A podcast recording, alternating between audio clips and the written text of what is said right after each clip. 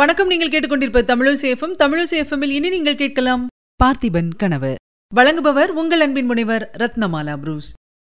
பார்த்திபன் கனவு மூன்றாம் பாகம், அத்தியாயம் 1. ரத்தின வியாபாரி. அமைதியான நீலக்கடலில் அழகிய அன்னப்பறவை போல் வெள்ளை பாய் விரித்த கப்பல் மேற்கு நோக்கி போய்க் கொண்டிருந்தது. சூரியன் உதயமாகும் நேரம். அவனுடைய தேஜோமயமான வரவை எதிர்பார்த்து கீழ்வான முகட்டில் இயற்கை தேவி வர்ணக்கோலங்கள் போட்டுக்கொண்டிருந்தாள். கப்பலில் இருந்தவர்களிடையே பரபரப்பு அதிகமாய் காணப்பட்டது. அவர்கள் பெரும்பாலும் வர்த்தகர்களாக காணப்பட்டார்கள். எல்லாரும் அவரவர்களுடைய மூட்டைகளை எடுத்து வைத்து கப்பலிலிருந்து இறங்குவதற்கு ஆயத்தமாகிக் கொண்டிருந்தார்கள். சிலர் கப்பல் மேல்தளத்தின் ஓரமாக வந்து மேற்கு திசையை ஆவலுடன் நோக்கினார்கள். இப்படி மேற்கு திக்கை நோக்கி நின்றவர்களில் வாலிப வர்த்தகன் ஒருவன் காணப்பட்டான். பிராயம் 20-21 இருக்கலாம். அவனுடைய உடையிலிருந்தும் அவன் பக்கத்தில் கிடந்த மூட்டையிலிருந்தும் தான் அவனை வியாபாரி என்று சொல்லலாமே தவிர, மற்றபடி தோற்றத்தை மட்டும் கவனித்தால் அவன் ராஜகுலத்தை சேர்ந்தவன் என்று சொல்லும்படி இருந்தது. அவன் வியாபாரியாயிருக்கும் பட்சத்தில் சாதாரண வியாபாரியாயிருக்க முடியாது. பெருஞ்செல்வனான ரத்தின வியாபாரியாகத்தான் இருக்க வேண்டும். கப்பலில் இருந்த மற்றவர்கள் அடிக்கடி அந்த இளம் வர்த்தகன் நிற்கும் இடத்தை நோக்கினார்கள். அப்போது அவர்களுடைய கண்களில் பயபக்தி காணப்பட்டது. சிறிது கவலையும் தோன்றியது. அந்த வாலிப வர்த்தகனோ மற்றவர்களையெல்லாம் சிறிதும் கவனிக்கவில்லை. கண்கொட்டாமல் மேற்கு திக்கையே நோக்கிக் கொண்டு நின்றான்.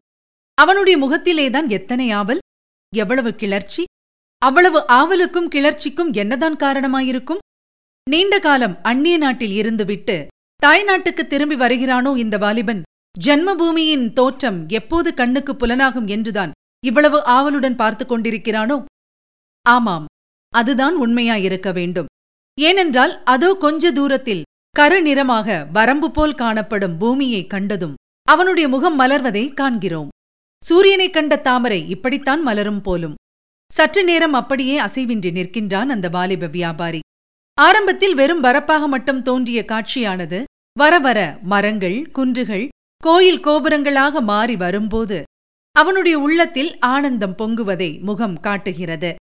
இதற்கிடையில் கிழக்கே சூரியனும் ஜெகஜோதியாக உதயமாகி தன் வன யாத்திரையை தொடங்கினான். கரையையே பார்த்து கொண்டிருந்த வாலிபன் சட்டென்று திரும்பி நோக்கினான். கப்பலில் இருந்தவர்களில் பெரும்பாலோர் அச்சமயம் அவனையே கவனித்துக் கொண்டிருந்தார்களாதலால் அவன் சமிக்ஞை செய்ததும் உடனே நெருங்கி அவன் அருகில் வந்து பயபக்தியுடன் நின்றார்கள். நான் சொன்னதெல்லாம் ஞாபகம் இருக்கிறதா என்று வாலிபன் கேட்டான். இருக்கிறது மகா என்று சொல்லத் தொடங்கிய ஒருவன் சட்டென்று வாயை பொத்திக் கொண்டான். பார்த்தீர்களா, இதுதானா நீங்கள் என் கட்டளையை நிறைவேற்றுகிற லட்சணம் என்று வாலிபன் கோபமாய் கேட்டான். மன்னிக்க வேண்டும் சுவாமி, என்னுடைய கட்டளையை சத்தியமாய் நிறைவேற்றுவீர்களா? நிறைவேற்றுவோம் சுவாமி. தாய்நாட்டில் இருக்கும்போது என்னை நீங்கள் சந்திக்க முயலவே கூடாது, தெரியுமா? தெரியும் சுவாமி. ஒருவேளை தற்செயலாய் சந்தித்தால் என்னை தெரிந்ததாக காட்டிக்கொள்ளக்கூடாது. சித்தப்படி நடக்கிறோம். அடுத்த அமாவாசையன்று எல்லாரும் இந்த துறைமுகத்திற்கு வந்துவிட வேண்டும். வந்துவிடுகிறோம். அன்று நான் எக்காரணத்தினாலாவது கப்பலுக்கு வந்து சேராவிட்டால் என்னை பற்றி எவ்விதம் விசாரிப்பீர்கள்? ரத்தின வியாபாரி தேவசேனர் என்று விசாரிக்கிறோம். இதெல்லாம் கொஞ்சம் கூட தவறக்கூடாது. இல்லை சுவாமி. மேற்படி வாலிப ரத்தின வியாபாரி உண்மையில் யார் என்பதை நேயர்கள் இதற்குள்ளாக ஊகித்துக் கொண்டிருக்கலாம். ஆம், பார்த்திபச்சோழ மகாராஜாவின் புதல்வனும் தற்போது செண்பகத்தீவின் அரசனுமான விக்கிரமன் தான் அவன்.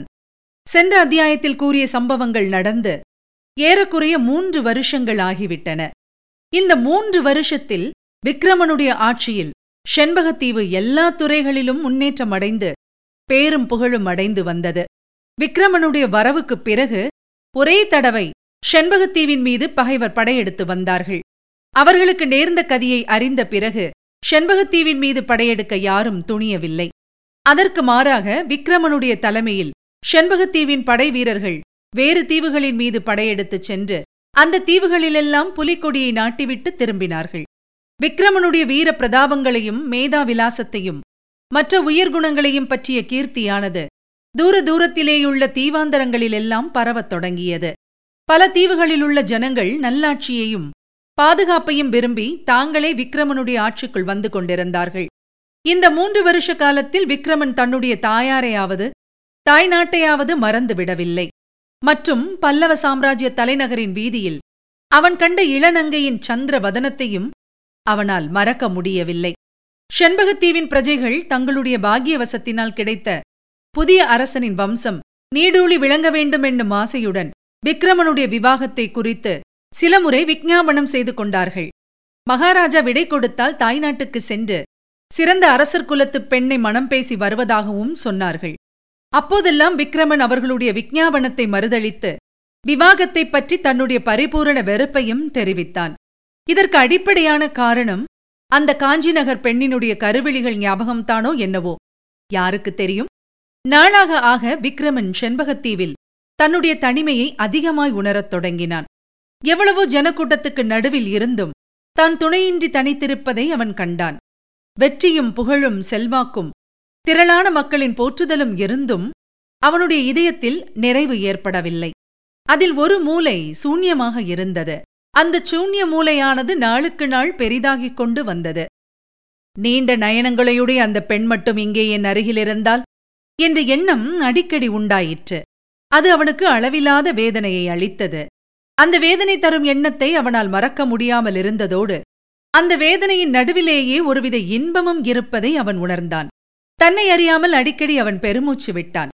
சில சமயம் அவனுடைய உள்ளத்தை கொள்ளை கொண்ட பெண்ணின் முகம் அவன் மனக்கண்ணின் முன்னால் தோன்றும்போது அவனுடைய இருதயமானது விரிந்து பொங்கி மேல்நோக்கி எழுந்து நெஞ்சை அடைத்து விடுவது போல் உணர்ச்சி உண்டாகும். வேதனையுடன் இன்பமும் கலந்து உண்டாக்கிய இந்த ஞாபகத்தை அவன் ஓரளவு மறப்பதற்கும் உதவியான ஒரு சம்பவம் 2 மாதத்திற்கு முன்பு நேர்ந்தது. ஒருநாள் இரவு விக்கிரமனுடைய கனவில் அருள்மொழி ராணி தோன்றினாள். மகாராணிக்குரிய ஆடை ஆபரணங்கள் ஒன்றுமில்லாமல் தூய வெள்ளை கலையுடுத்தி விபூதி ருத்ராட்சம் அணிந்து அவள் சிவபக்தியில் கனிந்த சிவவிரதையாக காட்சி தந்தாள். முன் எப்போதையும் விட அவளுடைய முகத்தில் தேஜஸ் அதிகமாக ஜொலித்தது.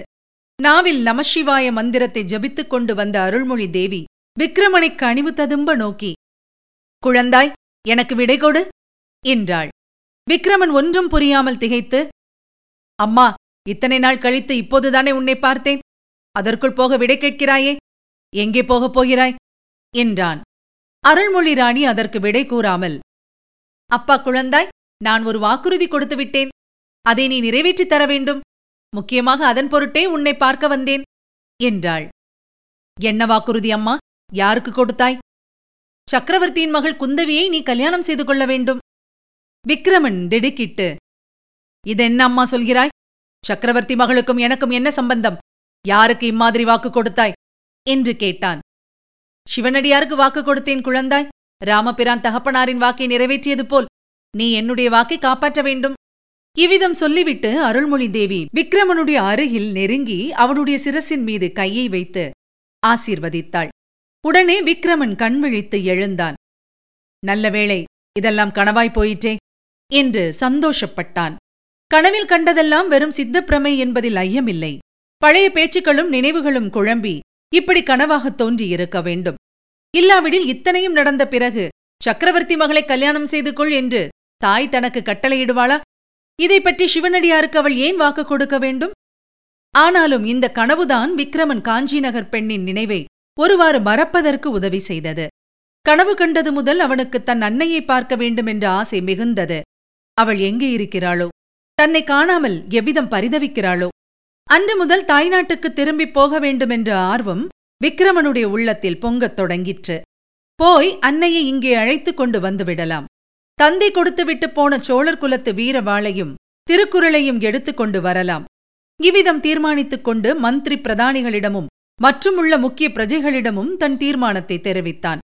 அவர்கள் எவ்வளவோ ஆட்சேபித்தும் விக்கிரமனுடைய உறுதியை மாற்ற முடியவில்லை. ஒருவேளை திரும்பி வரும்போது உங்களுக்கு ஒரு மகாராணியை அழைத்துக் கொண்டு வந்தாலும் வருவேன் என்று விக்கிரமன் விளையாட்டாக சொன்னது அவர்களுக்கு ஒருவாறு திருப்தி அளித்தது. ஆகவே தாய்நாட்டுக்குப் போக சகல வசதிகளுடன் வர்த்தக கப்பல் ஒன்று சித்தமாயிற்று. அந்த கப்பலில் ரத்தின வியாபாரியாக வேஷம் பூண்டு விக்கிரமன் பிரயாணமானான்.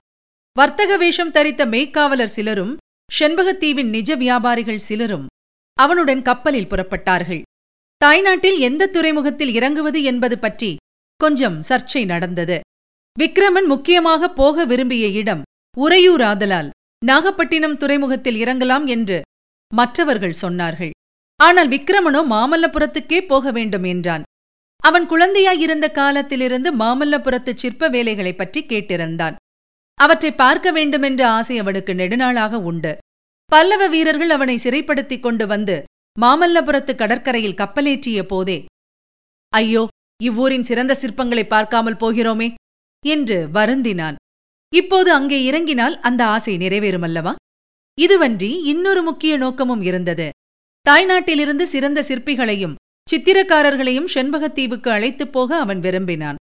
நாளடைவில் செண்பகத்தீவை ஓர் அற்புத சிற்பக்கூடமாகவே செய்துவிட வேண்டும் என்பது அவன் கொண்டிருந்த மனோரதம். அத்தகைய சிற்பங்களையும் சித்திரக்காரர்களையும் மாமல்லபுரத்திலல்லாமல் வேறு எங்கே கண்டுபிடிக்க முடியும்? சோழ நாடுதான் இப்போது பழைய பெருமையெல்லாம் போய் பாழடைந்து கிடக்கிறதே. இதையெல்லாம் தவிர ஒருவேளை விக்கிரமன் மாமல்லபுரத்தில் இறங்க விரும்பியதற்கு இன்னொரு காரணமும் இருந்திருக்கலாம். காஞ்சி நகர் வீதியிலும் பின்னர் மாமல்லபுரத்து கடற்கரையிலும் அவன் பார்த்த இளநங்கையை மீண்டும் ஒரு கால் பார்க்கக்கூடுமோ என்ற ஆசை அவன் உள்ளத்தின் அடிவாரத்தில் கிடந்திருக்கக்கூடும். இது விக்கிரமனுக்கு கூட தெரியாமலும் இருக்கலாம். மனித உள்ளத்தின் அந்தரங்க மர்மம் அனைத்தையும் அறிந்துவிட்டதாக யார்தான் சொல்ல முடியும்? இதுவரை நீங்கள் கேட்டது அமரர் கல்கையின் பார்த்திபன் கனவு. வழங்கியவர் உங்கள் அன்பின் முனைவர் ரத்னமாலா புரூஸ். மீண்டும் அடுத்த அத்தியாயத்தில் சந்திக்கலாம். இணைந்திருங்கள், மகிழ்ந்திருங்கள். இது உங்கள் தமிழோசி எஃப்எம். இது 8 திக்கும் எதிரொலை கட்டம்.